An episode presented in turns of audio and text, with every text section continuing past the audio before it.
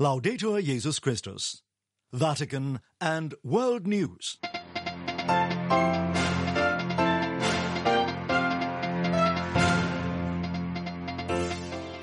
In the headlines this Wednesday, February 28th, Pope Francis invites the faithful to pray for Burkina Faso and for Haiti and for all those suffering war. The Holy Father also denounces the use of landmines, which he says continue to target civilians and children, and he addresses the bishops of the Armenian Catholic Church. In the Vatican, I'm Francesca Merlo. At his weekly general audience, Pope Francis invited the faithful to pray for Burkina Faso and for Haiti, and to not forget the people of Ukraine, of Palestine, and of Israel, and of all those who are suffering due to war. Christopher Wells tells us more. Cari fratelli e sorelle, non dimentichiamo i popoli che soffrono a causa della guerra. Let us not forget the peoples who are suffering on account of war, Pope Francis said at the conclusion of the weekly general audience. He noted especially the people of Ukraine and of Palestine and Israel, but also so many others afflicted by violence around the world. E preghiamo per le vittime dei recenti attacchi contro luoghi di culto in Burkina Faso. The Pope went on to call for prayers for victims of recent terror attacks in Burkina Faso. On Sunday, 15 worshippers were killed in an attack on a church in the northern part of the country, while a second attack on a mosque in the eastern part of the country on the same day left dozens of people dead. In a telegram sent on Monday, the Pope expressed the deep affliction felt on hearing of the attacks and assured members of the Catholic and Muslim communities of his closeness and his shared pain. Recalling that hate is not the solution for conflicts, the Pope went on to urge respect for sacred places and called for a fight against violence aimed at the promotion of the values of peace. Pope Francis on Wednesday also called for prayers for the people of Haiti, where crimes and kidnappings by armed gangs continue. According to a recent UN report, more than a thousand people were killed, injured, or kidnapped in Haiti in January, making it the bloodiest month for the Caribbean nation in almost two years. Just last week, six religious brothers and a priest were kidnapped in the Haitian capital of Port au Prince. I'm Christopher Wells. The international aid organization Save the Children has sounded the alarm over the desperate humanitarian crisis in Gaza affecting children especially, calling for an emergency aid to reach them without delay. An estimated 12,500 children have died since the start of the conflict. Thaddeus Jones has this report.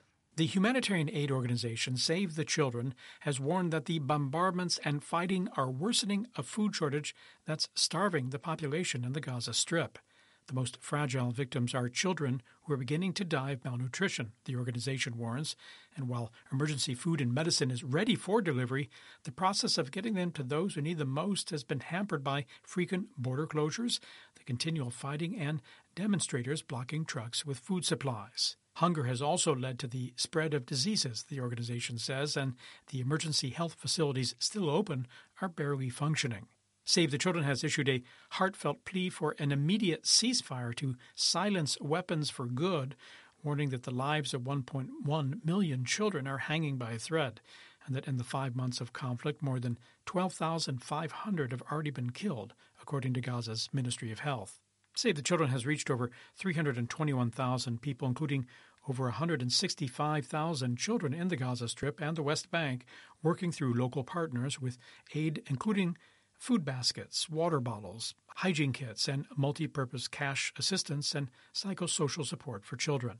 Save the Children stands by, ready to scale up their support, they say, but the basic conditions to reach families need to be established by the international community. In appealing to international leaders and governments, Save the Children says a definitive ceasefire is the only way to save lives in Gaza. I'm Thaddeus Jones. Marking the upcoming anniversary of the Ottawa Mine Ban Treaty, Pope Francis on Wednesday said he is close to victims of anti personnel mines that he noted continue to target civilians years after hostilities end. As Linda Bordoni reports, the Pope, who also expressed gratitude for those who work in demining, was speaking during his weekly general audience. Recalling the upcoming 25th anniversary on Friday, the 1st of March, of the entry into force of the Convention on the Prohibition of Anti-Personnel Mines, Pope Francis expressed his closeness to the many victims of what he called insidious devices, which he said continue to target civilians, innocent people, particularly children, many years after the end of hostilities. Che continuano a colpire civili innocenti, in particolare bambini. They remind us, he said, of the dramatic cruelty of wars and the price civilian populations are forced to bear. Delle guerre e il prezzo che le popolazioni civili sono costrette a subire. In this regard, the Pope continued, I thank all those who offer their contributions to assist the victims and clean up the contaminated areas. Their work, he said, is a concrete response to the universal call to be peacemakers, taking care of our brothers and sisters. Alla chiamata universale ad essere operatori di pace. The Convention on the Prohibition of Anti-Personnel Mines is the international agreement that bans their production and distribution. Currently, there are 164 states parties to the treaty.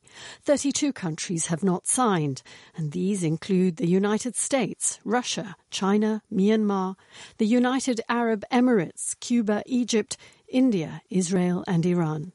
According to the annual Landmine Monitor report released in November 2023, civilians accounted for 85% of landmine and explosive remnant of war casualties recorded the previous year. Half of them children. I'm Linda Bordoni. The Halo Trust is a non governmental humanitarian organization operating, operating in 28 countries to clear landmines and other explosive remnants of war left behind by conflicts. Callum Peebles is head of region for Central Asia for the Halo Trust, covering specifically their Afghanistan program. He spoke to Vatican Radio describing the importance of clearing mines and of educating communities about the dangers of contaminated ground as they work to rebuild their lives and livelihoods for Halo, we are really focused on the people in those countries where conflict has existed, those people, those families and, and, and, children that are trying to build a life and a livelihood after conflict has ended. Landmines are a scourge on all those, those countries where they exist. And what we're trying to do is clear places like clinics and schools where ground has been fought over and where explosive items litter the ground and end up causing injury and death to men, women, and children more often than not. So just one landmine will have an effect on the livelihood of an entire family. And the places where we work, uh, Francesca, are those, are those places where food insecurity is so so bad that families are, are either living in food, food poverty or they are taking the risk of using land where they know there is a threat. Where I'm working in Afghanistan or where I've been uh, to recently, there is a there is a, a negative coping strategy where families who have no other alternative means of employment will collect scrap metal and they will sell that on for cash. But that scrap metal in a place like Afghanistan often is actually an item of unexploded ordnance and so extremely dangerous. So what we see is children and women going out and collecting scrap metal and when they're doing so they are injuring or killing themselves as a result. What we're trying to do is educate the population about the dangers of touching unfamiliar metal items like that. And then, of course, trying to clear those items themselves. So our teams will go out and conduct a rapid sort of assessment and then, uh, and then destroy items that cause a threat to the population. That was Callum Peebles, head of region for Central Asia for the Halo Trust. The dire geopolitical situation in Armenia, the importance of collaboration with the country's Orthodox Church, and the need for bishops to be close to their flocks.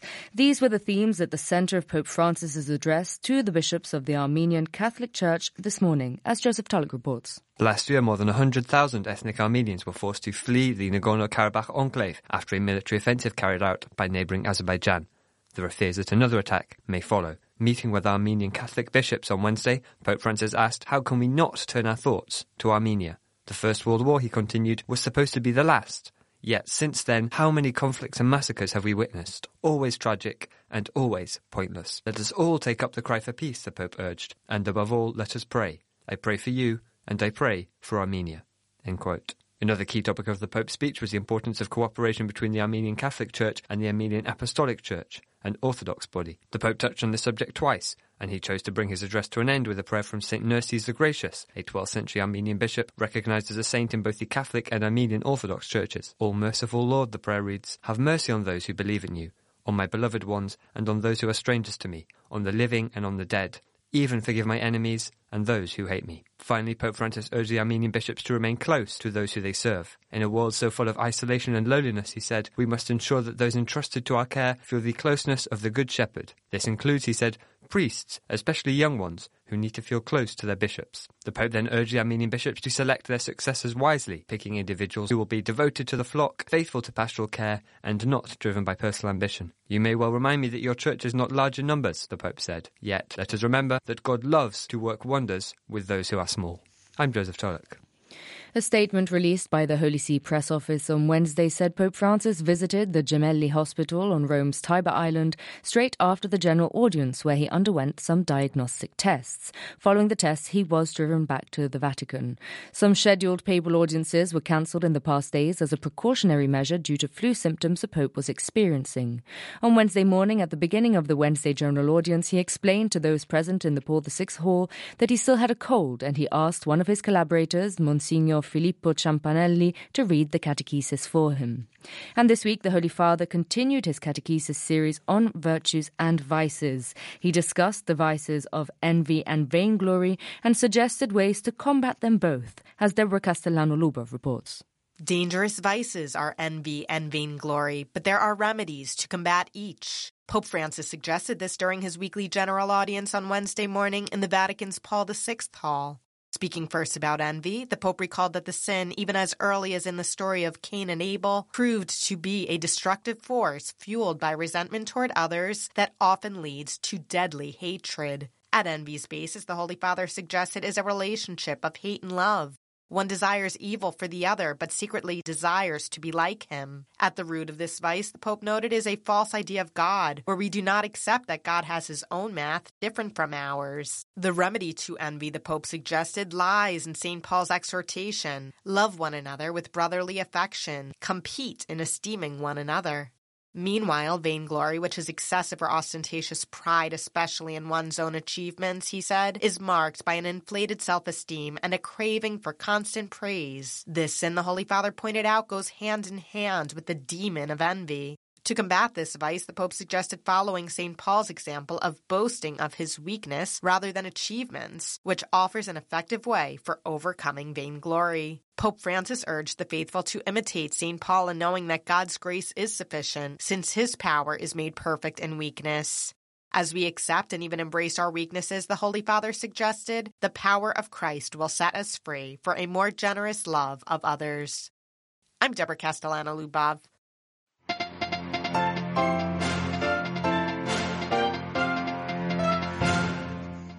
And that brings us to the end of this edition of Vatican and World News. For more on these and other stories, we invite you to visit our web portal at vaticannews.va, and you can also catch the latest updates on our Facebook, X, and Instagram pages. Many thanks go to Bruno Orti in studio. In the Vatican, I am Francesca Merlo.